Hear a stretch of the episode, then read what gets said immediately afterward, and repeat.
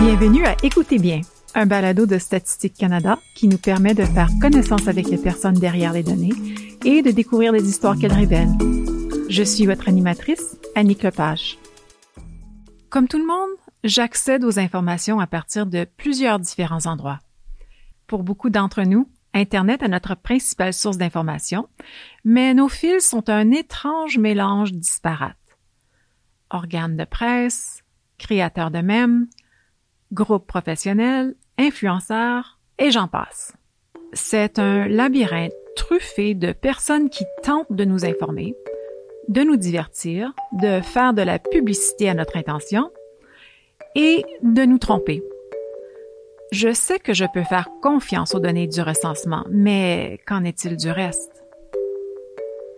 Aujourd'hui, nous parlons de mésinformation. Et je vous avise que j'utiliserai ce terme comme un terme un peu passe-partout. Mais en fait, il n'est pas si simple, comme nous le constaterons bientôt. Je m'appelle Timothy Caulfield. Je suis professeur à la faculté de droit et à l'école de santé publique de l'Université de l'Alberta. Vous avez dédicacé votre dernier livre, je cite, à la science. Tiens bon. Pourquoi? Oh, Oh, nous avons vécu une ou deux décennies difficiles, n'est-ce pas? On constate une sorte de mépris grandissant à l'égard de la science et des institutions scientifiques. Maintenant, je veux être clair. Si vous sortiez et que vous interrogiez 1000 personnes, la plupart des habitants du Canada diraient qu'elles font confiance à la science et aux scientifiques. Mais cette confiance commence à s'effriter, surtout si vous abordez des sujets particuliers.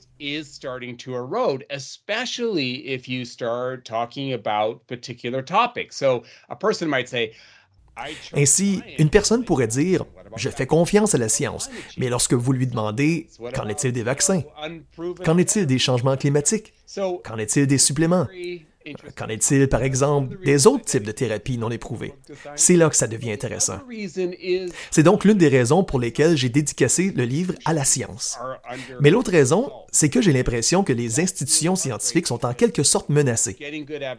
Et c'est vraiment déchirant, parce que obtenir de bonnes données probantes, avoir des connaissances fiables, c'est d'une importance capitale pour les démocraties libérales, et je pense qu'il y a actuellement une crise dans ce domaine.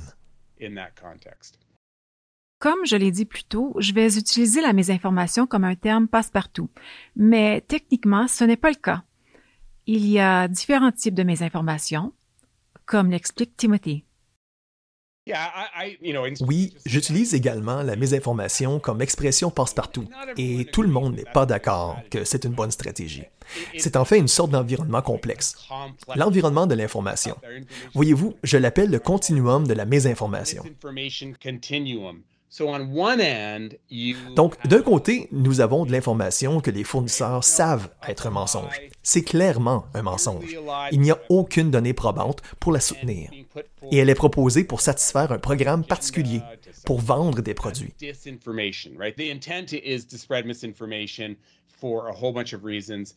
Nous savons que c'est de la désinformation. L'intention est de répandre la mésinformation pour un tas de raisons. Nous suivons ce continuum et nous allons trouver beaucoup de gourous du bien-être dans cette catégorie. Est-ce qu'ils y croient? Je ne sais pas. Cela semble scientifique, mais est-ce qu'un gourou du bien-être croit vraiment que le nettoyage du côlon vous aide? Croit-il vraiment que ces suppléments fonctionnent? Je ne sais pas. Je suis sceptique. Peut-être qu'ils se sont fait des illusions en pensant que ça marche, mais c'est encore faux. C'est toujours de la mésinformation. C'est nocif dans tous les cas. Et si nous avançons un peu plus loin de ce continuum, il y a des personnes qui croient vraiment qu'elles font ce qu'il y a de mieux. Elles recherchent simplement le meilleur pour elles-mêmes, pour leur famille et leur communauté, et elles répandent cette information inexacte sans intention de nuire. Mais c'est encore de la mésinformation et ça peut toujours nuire à l'autrui. Alors oui, il y a tous ces autres niveaux dans ce continuum, et je pense que c'est un environnement complexe, et c'est important parce que la nature de la mésinformation peut éclairer la manière dont nous devrions nous y attaquer. Les canulars existaient bien avant Internet. Il y a par exemple le géant de Cardiff, la sirène de Fidji, les fées de Cottingley. Mais comment la mésinformation moderne est-elle spéciale? Oui, j'adore regarder ces vieux canulars. En fait, je consomme beaucoup de mes informations sur la santé et j'adore regarder ces vieilles affiches sur les traitements bidons. La mésinformation existe depuis toujours. Dès que les êtres humains ont commencé à communiquer, je suis persuadé qu'il y avait de la mésinformation. Mais c'est différent maintenant. Bien des gens pensent que la mésinformation a vraiment commencé à prendre de l'ampleur durant l'élection de 2016 aux États-Unis et aussi à prendre une forme différente. Au-delà de ça, ce sont vraiment les médias sociaux qui y contribuent. Oui, c'est une réponse évidente, mais les médias sociaux ont vraiment transformé la mésinformation parce que, par le passé, les gens n'avaient pas vraiment accès à des moyens de diffuser des idées. Et Internet a en fait permis que ça prenne de l'ampleur. Internet a permis de créer des chambres d'écho et des communautés qui croient à ce genre de choses ont vu le jour. L'autre chose qui, à mon avis, se produit maintenant, c'est que, comme l'environnement de l'information est devenu si trouble, et je pense que notre environnement à la connaissance est devenu très trouble aussi, il est plus facile de trouver des semblants de légitimité pour donner un aspect de crédibilité à une opinion. Par exemple, il existe de mauvaises données scientifiques vers lesquelles les gens peuvent pointer pour donner l'impression que leur point de vue est plus légitime. En plus, une des choses que je trouve vraiment effroyable, c'est à quel point la mésinformation est devenue idéologique. Oui, il en a toujours été ainsi. Vous savez, il y a toujours eu une composante idéologique dans la mésinformation. Mais cet aspect évolue assez rapidement. Et si vous regardez la situation dans le domaine de la santé, domaine dans lequel j'effectue mes recherches. C'est incroyable. Mais tout a désormais une composante idéologique. Que vous parliez de vaccins, que vous parliez de suppléments, que vous parliez de traitements sans fondement scientifique pour l'autisme. Il y a cette perspective idéologique à travers laquelle tout est projeté. Et c'est vraiment effrayant, parce qu'une fois que quelque chose est empreint d'idéologie, il devient beaucoup plus difficile de modifier la mentalité des gens is also different. Yeah, it's always been there, but now it's just at the fore. Selon une récente enquête sociale générale menée par Statistique Canada, le moyen le plus souvent utilisé pour suivre les nouvelles et l'actualité est Internet, suivi de la télévision. Pourriez-vous nous expliquer comment la différence de points d'accès à l'information est déterminante? There's been a, Bien des recherches récentes ont trouvé une forte corrélation entre l'endroit où nous obtenons nos renseignements et si nous croyons à la mésinformation et si nous partageons cette mésinformation. Et oui, c'est vrai, cela importe vraiment. Ainsi, il n'est pas surprenant que si quelqu'un prend ses renseignements sur les médias sociaux, il sera plus susceptible de croire à la mésinformation et plus susceptible de la propager. Si une personne prend ses informations dans les médias traditionnels, comme les journaux bien connus, les radiodiffuseurs qui existent depuis longtemps, elle est moins susceptible de croire à la mésinformation et moins susceptible de partager la mésinformation. C'est très corrélationnel à l'éducation et à l'économie sociale. Mais c'est toujours pertinent parce que ça nous ramène aux chambres d'écho où les gens obtiennent leur information importante.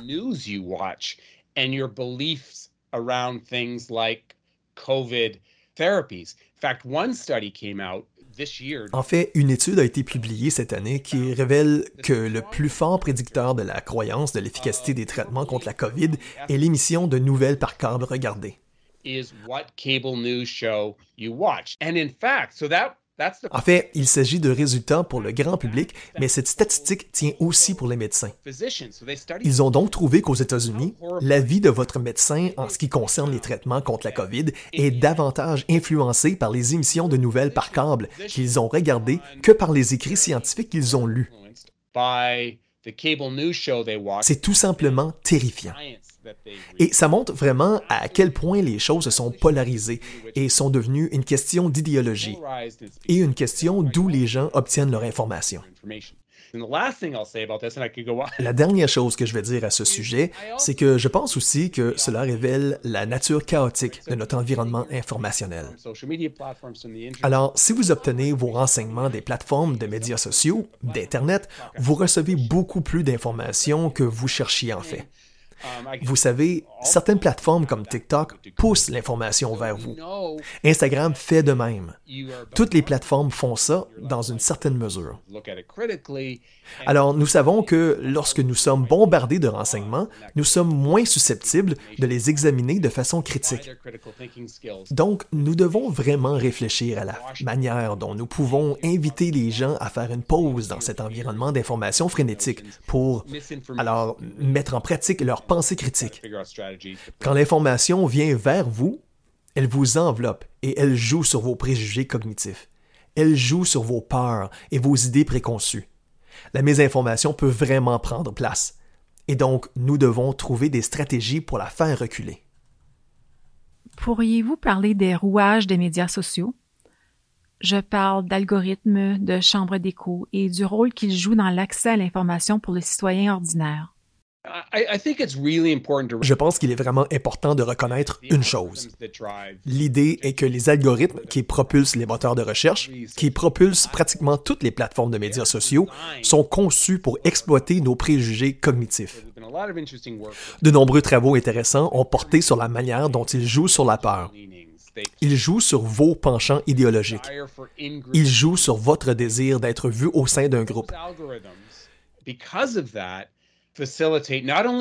Ces algorithmes, pour cette raison, facilitent non seulement la diffusion de la mésinformation, mais la création de chambres d'écho qui rend légitime la désinformation et met l'accent sur celle-ci.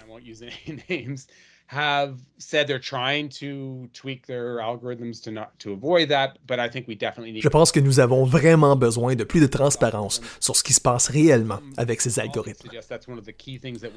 En tant qu'individu, en tant que public, nous devrions reconnaître que ces algorithmes sont conçus pour obtenir de l'attention. Ils sont conçus pour obtenir des clics ils sont conçus pour vous embarquer. Et ils le font en jouant avec nos préjugés cognitifs. Comme je l'ai dit plus tôt, cela nous touche tous. J'ai fait des erreurs moi-même. Je me suis fait avoir alors que ça ne serait pas arrivé si j'avais simplement fait une pause pour me rappeler que les algorithmes sont conçus pour nous tromper en quelque sorte.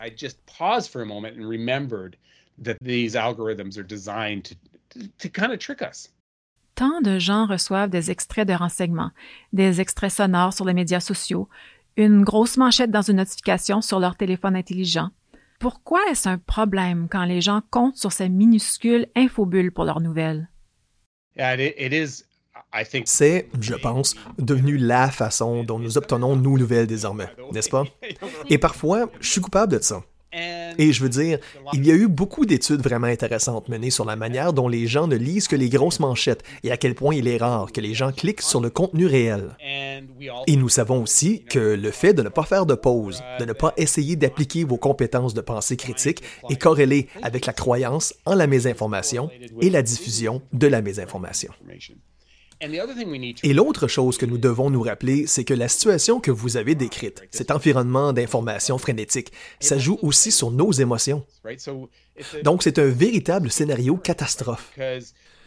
Parce que nous avons ces algorithmes qui nous connaissent en quelque sorte maintenant, et ils nous présentent des titres et des contenus et des images et des mèmes qui jouent sur nos idées préconçues, qui jouent probablement dans une certaine mesure sur notre idéologie. Et nous sommes donc plus susceptibles de l'intérioriser. C'est pour ça qu'il faut encourager les gens à s'arrêter un moment. Des chercheurs comme Gordon Pennycook à l'Université de Cornell et David Rand à la MIT ont mené des études vraiment intéressantes qui ont mis en évidence la valeur de marquer une pause, juste pour un instant, pour être moins susceptible de croire à la mésinformation, moins susceptible à partager la mésinformation. Et l'autre chose qui, à mon avis, est vraiment importante, c'est le degré auquel ce monde frénétique de pièges à clics dans lequel nous vivons joue aussi sur nos émotions. Des travaux vraiment intéressants menés par des gens comme euh, Kate Starbird à l'Université de Washington postulent que si le contenu vous rend émotionnel, votre instinct ne devrait pas être de le partager ou de l'intérioriser. Votre instinct devrait vous recommander d'être sceptique.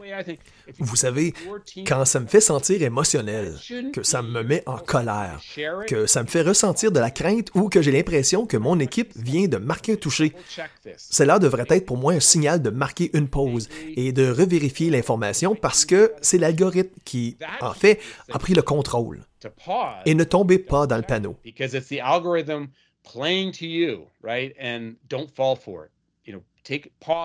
Prenez une pause et appliquez ces compétences de pensée critique.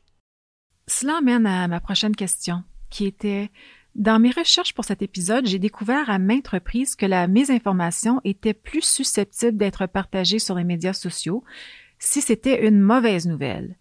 Et plus la manchette était dramatique, négative, choquante, plus il était probable qu'elle serait partagée.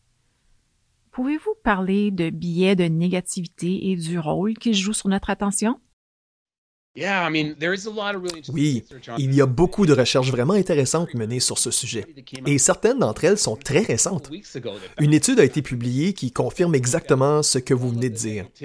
Ils ont examiné le rôle du biais de négativité dans le partage de la mésinformation dans le contexte de la COVID, et ils ont constaté que c'était un facteur dominant. Et nous le savons depuis très longtemps. Les manchettes négatives surpassent les manchettes positives.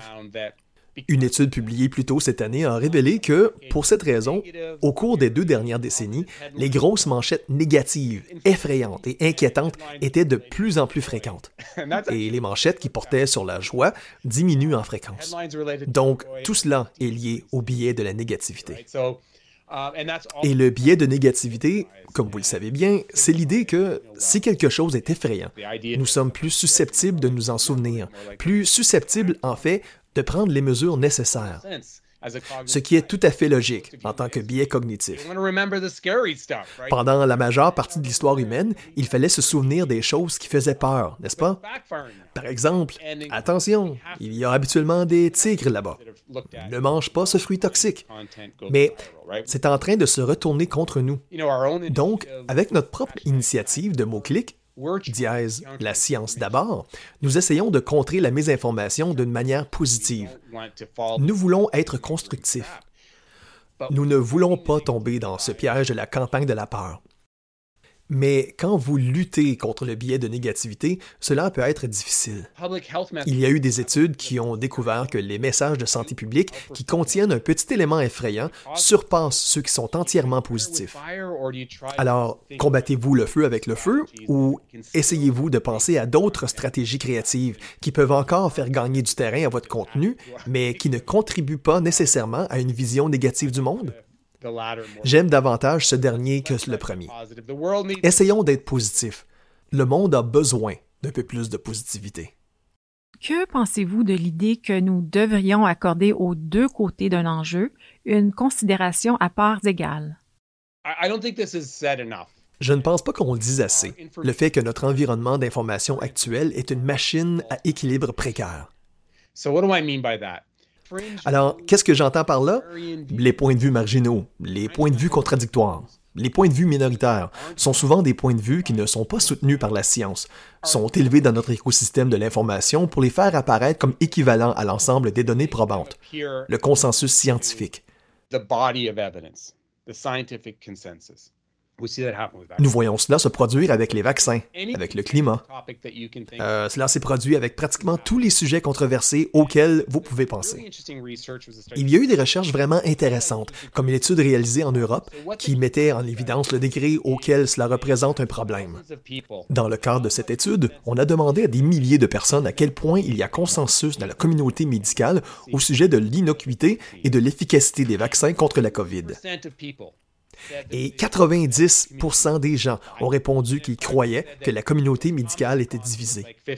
Et que 50 pensaient que les vaccins n'étaient peut-être pas sécuritaires et qu'ils n'étaient pas efficaces. Quand, en réalité, plus de 90% ont pensé cela. C'est préoccupant quand on pense que 90% des gens croyaient qu'il y avait un manque de consensus dans la communauté médicale. Et le problème, c'est que la recherche a constamment démontré qu'un équilibre précaire peut avoir une incidence sur la perception publique. Il peut avoir une incidence sur les comportements en matière de santé. Il peut amener une certaine hésitation à se faire vacciner. Nous devons donc faire un meilleur travail en présentant le consensus scientifique à la communauté. Je pense qu'il est également très important de souligner le fait de parler du consensus scientifique. Il ne s'agit pas de ne pas respecter les positions scientifiques controversées. Et c'est souvent, c'est comme ça que les sommeurs de doute essaient de dépeindre le consensus scientifique. Oh, ce ne sont que des moutons, ce ne sont que des gens qui ont acquis une mentalité de pensée collective.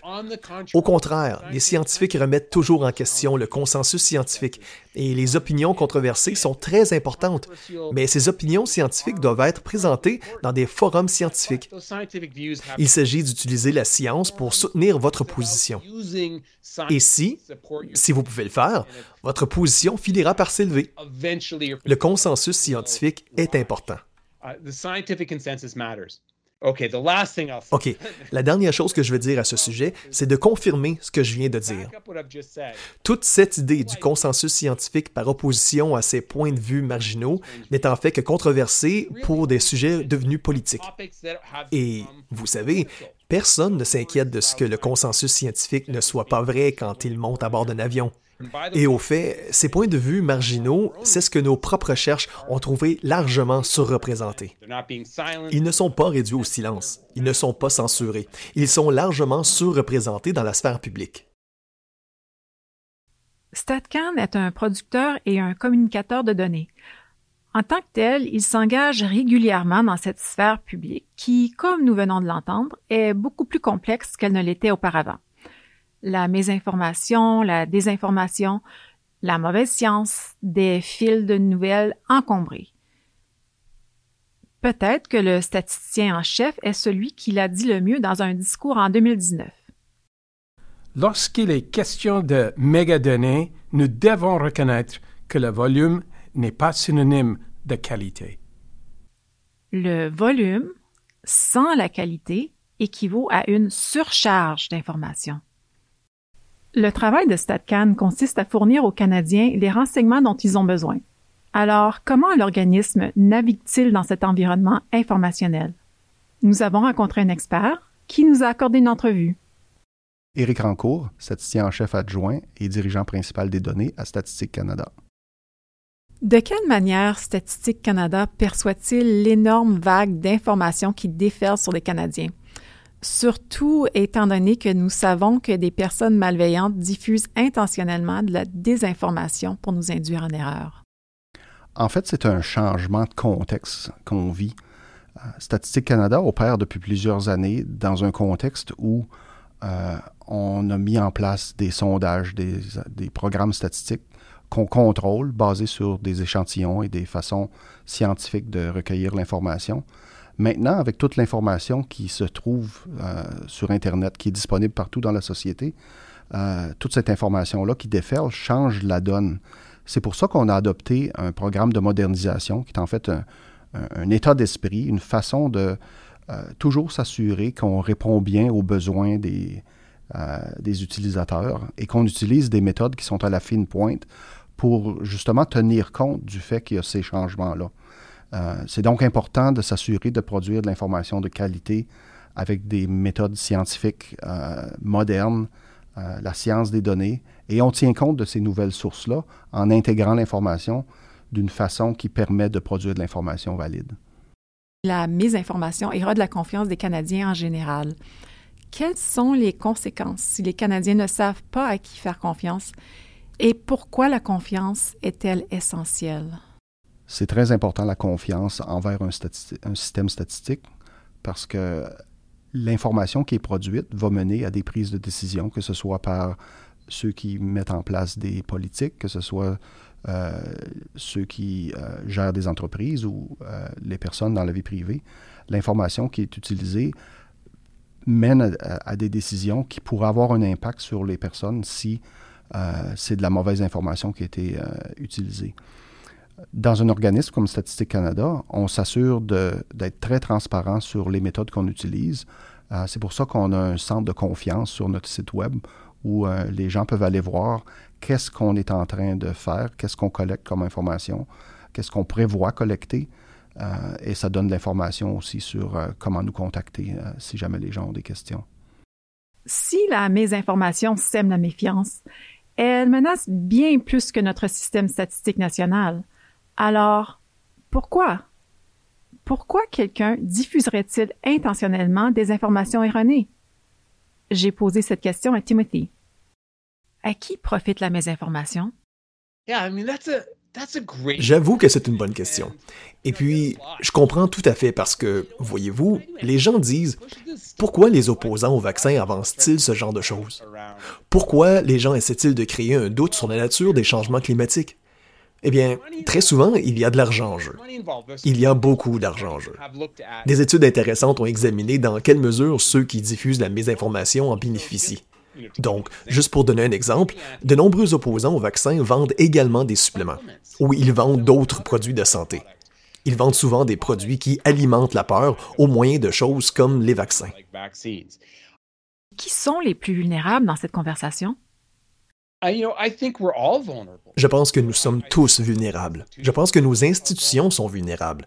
Je pense aussi que la diffusion de la mésinformation et de toutes les choses dont nous avons parlé peuvent aussi polariser nos communautés de manière qui approfondit les enjeux d'équité. Je pense qu'il y a certaines communautés qui sont potentiellement plus vulnérables. Je pense que nous sommes tous vulnérables à la propagation et au préjudice de la mésinformation. Et je pense que c'est un point très important que nous ne devrions pas oublier. Je veux dire, cela nous affecte tous. Cela a des répercussions sur nos établissements de soins de santé, sur les fournisseurs de soins de santé, sur les patients, sur les populations, sur les collectivités. Il faut s'en rappeler au moment d'élaborer des stratégies pour contrer la mésinformation. Quel est le rôle d'une recherche et de données de qualité dans la lutte contre la mésinformation? Je pense en fait qu'il y a un peu de crise de la création de connaissances en ce moment. Je pense vraiment que les démocraties libérales du monde entier devraient faire de la création d'une science digne de confiance une priorité. Et qu'est-ce que je veux dire par là? Il y a une crise de réplication qui se produit. Des journaux prédateurs polluent notre écosystème de connaissances. Il y a des articles zombies qui ne disparaissent tout simplement pas et qui sont toujours cités. Uh, Nous devons créer une science indépendante et fiable, qui est distribuée d'une façon que le public puisse avoir confiance en elle.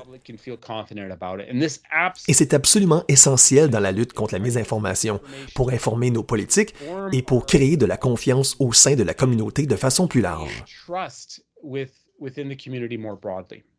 Quel conseil donneriez-vous à quelqu'un qui souhaite demeurer informé, mais qui ne sait pas comment naviguer dans ce milieu?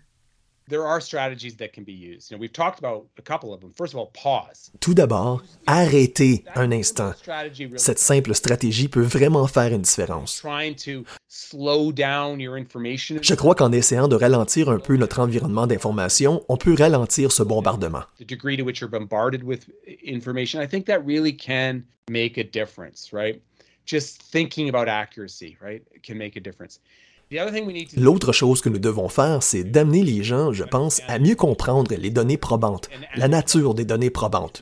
Une anecdote n'est pas la même chose que des études bien réalisées. Et seulement enseigner aux gens ce truc très simple, je pense, et, le soutien de la recherche peut vraiment faire une différence. Et c'est quelque chose que vous pouvez déployer au quotidien, n'est-ce pas?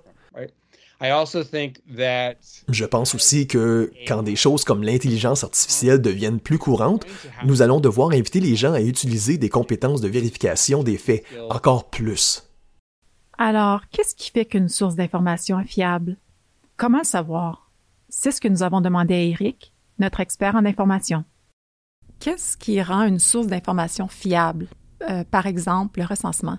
Qu'est-ce qui différencie une diffusion des données du recensement des autres sources que les Canadiens peuvent trouver euh, en ligne, par exemple? Bien, d'abord, c'est produit par une institution qui est euh, une institution de confiance, Statistique Canada. Alors, la source de, l'information devrait toujours être consultée. Euh, si on regarde ce qui est disponible sur Internet, ce n'est pas toujours de source fiable. Ça, c'est le premier point.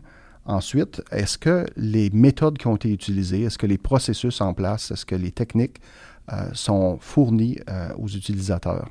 Statistique Canada est très transparent sur les approches prises, sur les méthodes utilisées, et ce n'est pas toujours le cas euh, sur ce qu'on trouve sur Internet.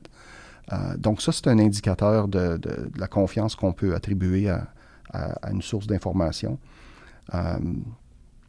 est-ce que l'information qui est présentée est de qualité? Est-ce qu'il y a des, fautes dans la, façon que c'est présenté? Est-ce que c'est de l'information euh, qui est bien compréhensible? Ça aussi, c'est un indice de, confiance envers euh, le producteur d'information et, les données comme telles. Et euh, rendre disponible des, points de contact ou des personnes qu'on peut contacter et être disponible pour discuter de l'approche qui a été prise, ça aussi, c'est une preuve de, euh, solidité dans l'approche puis la façon de produire les données. Donc tout ça, ce sont des éléments qui permettent de, faire confiance à une source de données. En fait, c'est très difficile d'avoir confiance en des données. Les données, c'est juste un chiffre, c'est un point. La confiance, c'est toujours tourné envers une institution. Puis qu'est-ce qu'on peut faire par rapport à la, mauvaise information? Puis quand je dis nous, je, parle des Canadiens ordinaires. La première chose, c'est qu'il faut être conscient qu'il y a vraiment la possibilité que l'information ne soit pas toujours bonne. Euh, il, faut être alerte dans, notre façon d'utiliser l'information. Euh, d'où vient cette information-là? Il faudrait essayer de trouver, en, tant que personne, il faut trouver euh, quelle est la source de l'information. Et est-ce que c'est une source fiable? Par exemple, Statistique Canada, une université, des endroits comme ça. Et est-ce que les méthodes qui ont été utilisées, euh, est-ce qu'elles sont rendues disponibles? Ce n'est pas nécessaire de comprendre et de connaître tous les détails des méthodes utilisées, des approches utilisées, mais le fait qu'elles soient rendues disponibles, ça, c'est en soi un indicateur euh, du fait qu'on peut faire confiance à une, source comme ça. Si on trouve l'information et euh, qu'elle est douteuse, on ne devrait pas euh, la faire suivre et la passer à, des amis ou des collègues. On, devrait ne pas proliférer ce genre d'informations-là. Et si jamais, par hasard, on, sait quelle est la vraie information, c'est toujours possible de la corriger. Mais dans un contexte comme la production d'informations à Statistique Canada, c'est toujours possible pour les gens de contacter Statistique Canada et de poser des questions sur euh, comment l'information a été produite, pourquoi, etc. Et euh, ça, c'est une pratique qui, devrait être euh, utilisée, peu importe la source de données. On ne peut pas le dire assez. StatCan produit des données de grande qualité, dignes de votre confiance. C'est inestimable dans cet environnement d'information, mais l'organisme dépend de vous, met sa confiance en vous pour les créer. Si quelqu'un veut en savoir plus au sujet de vos travaux, où devrait-il aller? Uh, eh bien, je suis facile à trouver en ligne. Je suis sur plusieurs plateformes de médias sociaux. Caulfield Tim. C'est là que je m'exprime. Et nous avons notre propre projet de lutte contre la mésinformation appelé Dièse la science d'abord où nous essayons de contrer la mésinformation et de parler de littératie scientifique, de littératie des médias d'une manière très constructive et positive, en utilisant diverses voix de partout au Canada. Venez donc vous joindre à l'équipe de La Science d'abord. Si quelqu'un veut en savoir plus sur ce sujet, où peut-on trouver ces renseignements? On peut commencer par le site web de Statistique Canada où il y a le centre de confiance qui explique euh, qu'est-ce qu'on fait comme collecte d'informations, qu'est-ce qu'on prévoit faire? Et aussi à cet endroit-là, on peut trouver de l'information sur comment contacter Statistique Canada pour en savoir plus. Vous venez d'écouter Écoutez bien. Merci à nos invités, Timothy Caulfield et Eric Rancourt, d'avoir pris le temps de nous parler. Vous pouvez vous abonner à cette émission à partir de tout endroit où vous accédez habituellement à vos balados. Vous y trouverez également sa version anglaise intitulée Assayers. Si vous avez aimé cette émission, n'hésitez surtout pas à la noter, à la commenter et à vous y abonner. Une dernière chose. Si vous avez aimé entendre les histoires qui se cachent derrière les données dans le cadre de notre balado, vous pouvez avoir accès à encore plus de contenu en téléchargeant notre application mobile StatScan. Accédez aux plus récentes publications et soyez informés de la diffusion de nouveaux renseignements qui correspondent à vos intérêts, comme l'agriculture et l'alimentation, la santé ou la science et la technologie. Vous pouvez télécharger gratuitement l'application StatScan à partir des boutiques d'applications d'Apple et de Google. Jetez-y un coup d'œil. Merci de nous avoir écoutés.